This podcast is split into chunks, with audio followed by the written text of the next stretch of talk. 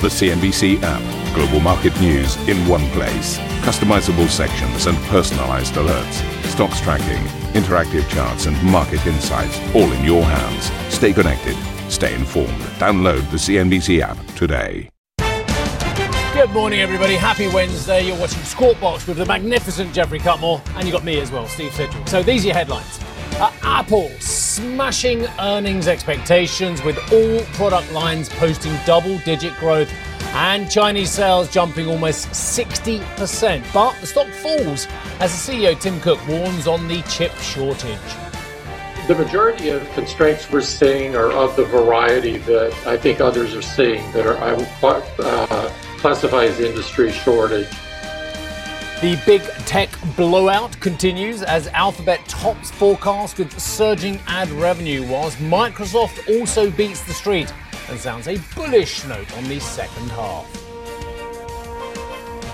Morning, Steve. Morning, everybody. Deutsche Bank numbers are due shortly here, with analysts expecting the bank to swing back into profit with the second quarter despite some trading headwinds. We'll get details on those imminently.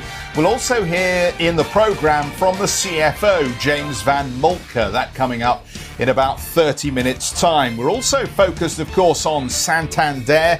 The Spanish banking giant reports a 3.6 billion euro first half profit and says it is on track to outperform targets for the year. We'll also hear from the CFO of that bank over the next 30 minutes. Plus, the luxury comeback continues as Kering almost doubles its revenues. Almost doubles its revenues. Extraordinary. With the end of lockdown restrictions pushing sales of Gucci products up by almost 90%.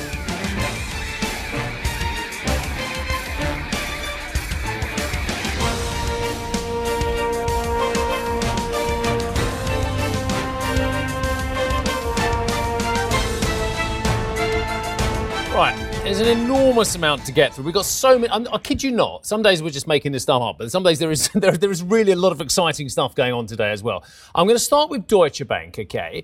Now look, this is a stock which has had a, a really solid rally this year.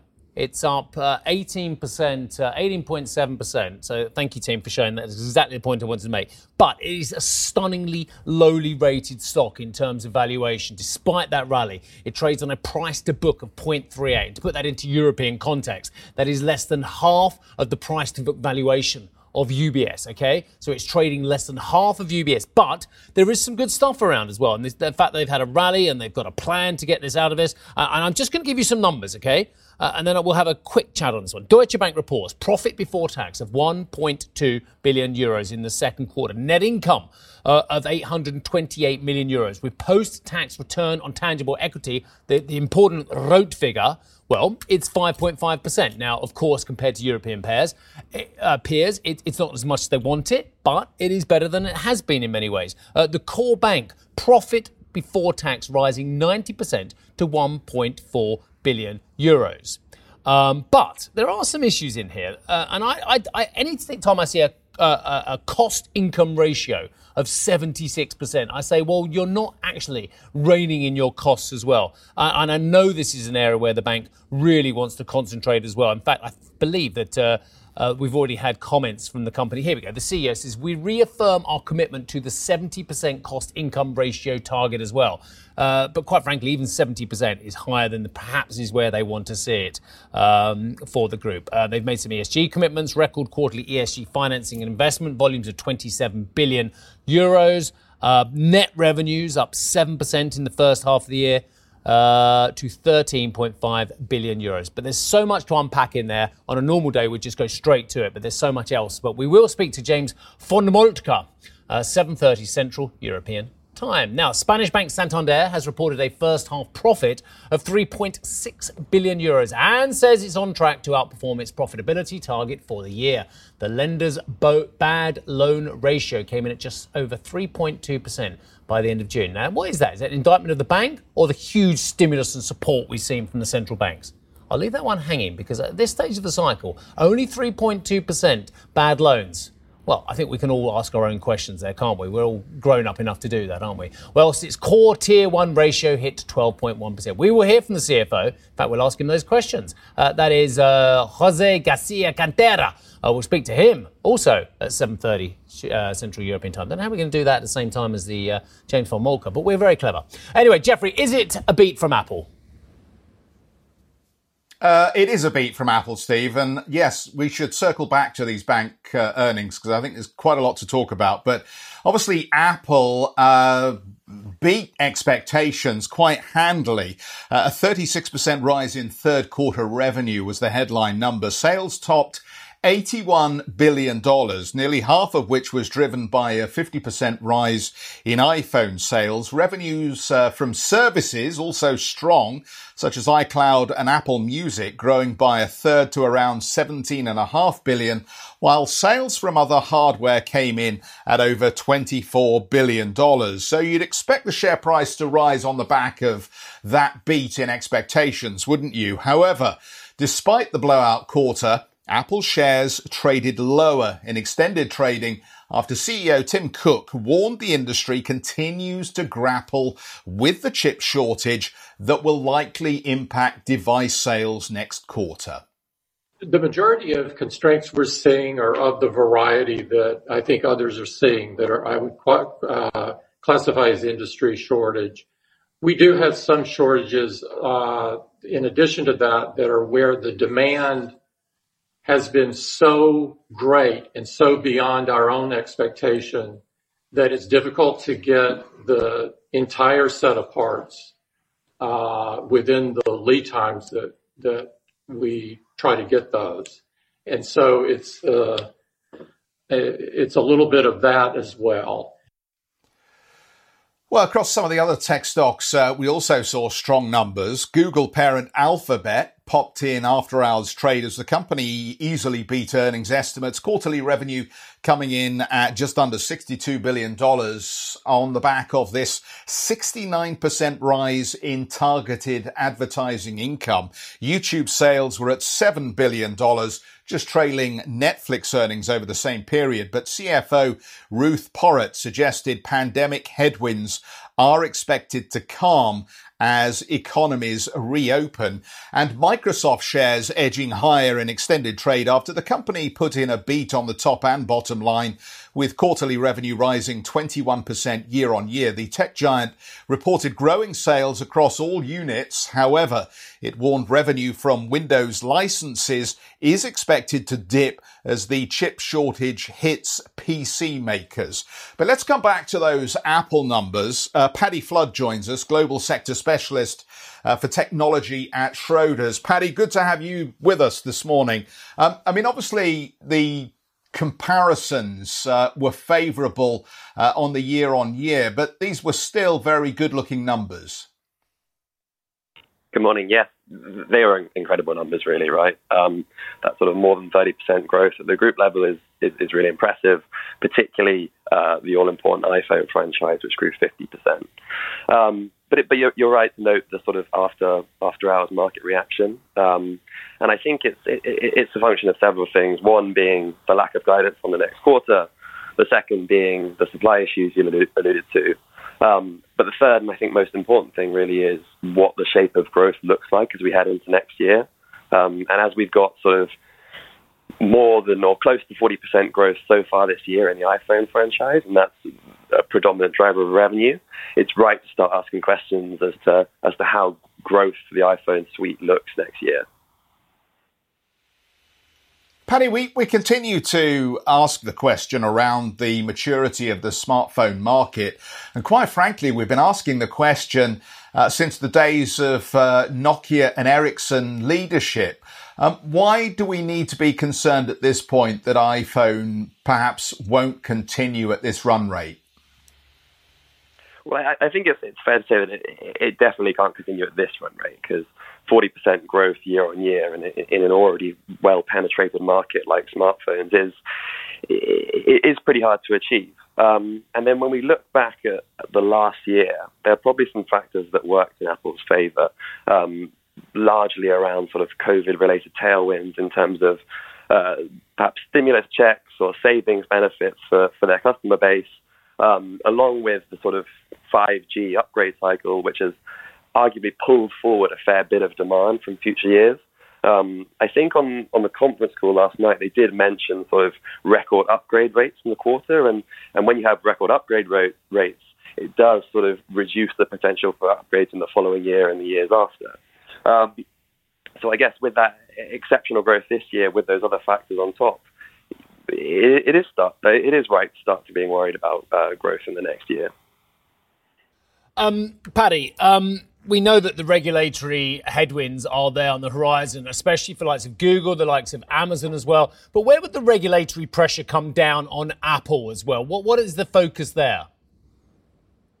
Yes, it's a good question. So I think the, the, the most acute regulatory pressure, at least in the near term, is around the sort of uh, Apple tax on the Apple Store, which is the sort of percentage charge levied on on transactions that flow through the Apple Store. Um, it's pretty hard to get any, as, as, it often is with regulations, get to get any sort of tangible um, data points at the moment. But what we can say is that the direction for those take rates is more likely to be down than up. Um, and any movement on those take rates would have a fairly, or could have a fairly big and material impact on, on group level revenues and profits because the App Store is likely to be a fairly highly, highly profitable and fairly large part of their services business. Um, so pretty hard to get concrete uh, estimate changes as a result of regulation, but that's that's how I think it would manifest itself. And um, the other thing that we're seeing, and we're watching aghast in many ways for many investors, of the, the actions that have been taken by Chinese authorities in China, which are uh, looking at consumer protections and, and, and, other issues in the various markets. Can any of this affect the companies that actually make their phones in these countries as well? If we're seeing a raft of uh, new rules coming in from the Chinese authorities looking at their tech sector? I, I th- to be honest, I think it's, it's too early to start, start drawing conclusions like that. Um, and I think the sort of supply chain for the iPhone has, has, been out of the limelight with regards to what's going on at the moment. And for that reason, I, I, I don't see a big issue at the moment. Um, the issue around probably making the iPhones is around those supply constraints that, that, that Tim Cook alluded to uh, on the conference call last night more than anything else. Paddy, very nice to hear from you. Thank you very much indeed for your time, nice and early this morning. Uh, Paddy Flood joining us there to talk about Apple figures. Right. Uh, Let's move on. Uh, Kering sales nearly doubled in the second quarter as the relaxation of coronavirus restrictions helped to drive demand for luxury goods. The French group reported just over 4 billion euros in sales, driven by its powerhouse Gucci, as demand recovers in key markets in Asia and the United States. Uh, busy, busy earnings day today you might have noticed, we'll be talking to some of Europe's top C suite executives. Later in this hour, in fact, very soon, we'll be speaking to the Equinor CEO, Anders Opedal. We'll hear from the CFOs of Deutsche Bank and Santander from 7.30 Central European Time. OMV outgoing CEO Rainer Schill will join us at 7.45 CET, followed by Smurfit Kappa CEO 8.15 CET later on, Juliana will speak to the Nissan CEO, Makoto Uchida-san, uh, in an exclusive interview. That's coming up at 11.15 CET. I'm told, Jeffrey, that the podcast is vintage. Oh, absolutely. If you miss any of those earnings first time round, you always have an opportunity to catch up with the numbers yet again. Make an appointment to listen to the Squawk Box podcast. We'll be back.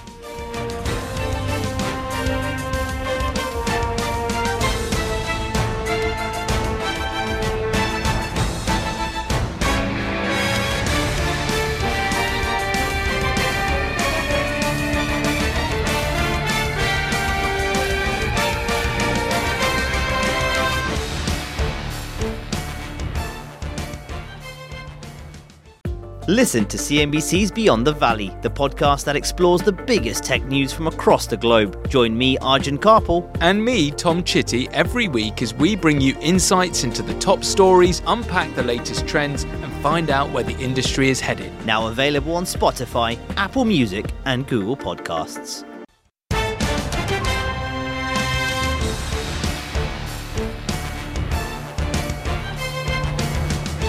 Back, everybody. Steve, a, a little secret uh, uh, that I know you're uh, into is um, how I spent my holiday. My wife had me doing a lot of decorating around the house, which meant that I was putting paint on walls. And she commented, Um, isn't it surprising how expensive paint is these days? Well, I think you could use that uh, term with a lot of things, but it brings me neatly to the BASF numbers. This is the world's largest chemical producer, and they've effectively just solidified that view that we are seeing some price pass through going on in the chemical sector at the moment. So BASF reporting a better than expected, expected second quarter net profit as it both managed to increase volumes and prices and that obviously uh, helping in terms of the reported numbers. Uh, they've given us a net income line of 1.7 billion euros compared to the 1.4 billion euros expected by most analysts that were polled.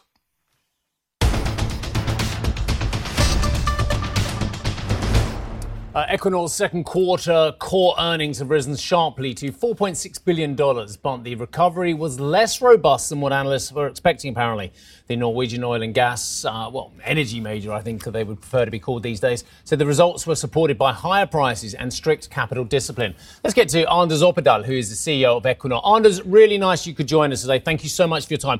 Look, it was so simple for uh, energy CEOs of past. They just had to get as much oil and gas out of the ground as possible, as profitably as possible. Now you have to look at all kinds of things from clean hydrogen to offshore wind to CCS, what have you. How are you managing that juggling act, sir? Well, yes, as you said, you know, we are now um, a broader company. Uh, we are producing oil and gas, but at the same time, also electricity, and we're looking into hydrogen, and uh, we are working with uh, carbon storage projects. But at, at the same time, still oil and gas will be our main product for some time, and we are in this quarter delivering solid uh, results with strong performance and, and high production, despite we are within a, maintenance season. So we're trying to keep an eye on on all of the markets that we're in now. It's very interesting you said for some time on oil and gas because I know as well as you do and, and, and the industry that the industry wants as much oil and gas out of the ground as pos- uh, for as long as possible so it can pay for that transition as well. Do the government's investors and consumers appreciate the role of oil and gas in the transition? Yes, we, we developed a strategy now that we presented last month where we're accelerating our transition at the same time as we are growing returns and cash flow. Uh, we will uh, continue to grow in oil and gas. We see a demand uh, for oil and gas still uh, over the next years, and then uh, eventually this will uh, decline. At the same time that we are accelerating our growth in renewables, where we are improving, particularly on offshore wind, where we see we have been an early mover and do have a competitive advantage compared to many many others here. So we will kind of balance this with uh, both producing oil and gas, uh, capture the high prices in the market, at the same time investing for the long run uh, with renewables, low carbon solutions like hydrogen and carbon capture and storage. Very interesting that you should answer my question about government support with a, an offshore wind answer because I want to tie those two together as well. Because I know that you've been not bemoaning, but you are very interested in governments opening up a lot more offshore wind capacity. Are they holding you back, governments? If so, where? Well, uh, not holding us back, but uh, I see that a lot of governments they announced a lot of targets for uh, offshore wind. Uh, and I think they're doing their utmost to to bring those targets forward. But at the same time, it takes time to to put those uh, out for bid, it, uh, the concessions and so on. So the industry and the governments needs to work together to see how we can actually accelerate those processes and make more area available to the whole in, in industry because uh, you know you see that for many of these uh, uh, new uh, environmental and, and climate uh, buildbacks coming from the EU, US, e, UK, and Norway is all about you know making more renewables faster. Um, Anders, just on that point, you're obviously building a portfolio of wind and renewable assets at this point, but you're not alone in wanting to do that. Um, how do you make sure that you don't overpay for those assets when there is currently something of a gold rush going on? Yeah, that's a very good question, and uh, I think uh, you know we are focusing on value over volume uh, when we are growing in renewables. Uh, we have been uh, an early mover into this market, so we have projects now in Dogger Bank. We have Empire Wind. Uh, we have Beacon. We also received a contract in, in, in Poland. So we have already a big portfolio, and our focus now is to execute on that portfolio so we can be a little bit more balanced on new acreage, uh, you know, depending on the price as well. So we will be quite uh, disciplined uh, in this, making sure that we are not overpaying and that we're able to provide the returns we have promised uh, the market also within renewables. And you talked about just coming back to the oil and gas business benefiting at the moment from the higher uh, price per barrel. Um, what's your interpretation of what we've recently seen unfold in the OPEC negotiations? I'm obviously uh, aware that Norway is not a party to that, but um, are you comfortable that the uh, OPEC and um, OPEC Plus uh, union has actually got the right strategy given how quickly the global economy seems to be reaccelerating? Is there a risk here that these high prices uh, kill off the golden goose too soon? Well, uh, of course, it's always a risk, but uh, what we have seen over the past year is uh, is quite a good of collaboration within the uh, OPEC Plus. There's uh, quite a lot of discipline. Uh, there is discussions, but what we have seen that is is discipline both in the kind of on the supply side, both on the OPEC plus, but also on the U.S. unconventional and the build back there as uh, as, as well. So uh, at the moment, we see that there is discipline on the supply side. There's a little bit kind of uncertainty on the demand side. It's increasing, but we are still in a pandemic, and uh, we might see close downs in so uh, different parts of the world, and that could affect uh, the demand. So we are actually expecting that uh, will continue to be kind of price levels around what we are seeing, but we're expecting volatility uh, going forward. And we saw that in earlier in July, where the oil price dropped over a few days from uh, from 76 to 68 uh, dollars. So we we will think we will continue to see that uh, volatility, but uh, but also that uh, it seems like OPEC Plus is is quite disciplined going forward. Yeah, and just uh, while you, you mentioned the word discipline, let, let me just ask you about your business specifically then. Um, how easy are you finding it to uh, really keep down the um, cost per barrel that you produce at this point, given that we're hearing so much talk of uh, inflation, uh, particularly when it comes to labor? Well, we have a long-term project portfolio, very competitive uh, uh, portfolio. Uh, this is a portfolio we worked with a long time. we have been very transparent with the supplier industry uh, about this. We have secured long-term contracts. We have uh, rigs uh, that that we need. Uh, we have also the steel we need, and so on. So we are we're seeing some of these movements in the supply chain, but still we have hedged a little bit against it. And and the, I think the key now is that we need to be as oil and gas companies be disciplined you know building back uh, to, to higher uh, su- su- supply ensuring that we involve the supply uh, in industry uh, in a in a good way such that we don't get these big ups and downs there particularly the oil and oil service companies Thank you for listening to Squawk Box Europe Express. For more market moving news, you can head to CNBC.com. Or join us again on the show with Jeff Cutmore, Steve Sedgwick, and Karen Tso, weekdays on CNBC.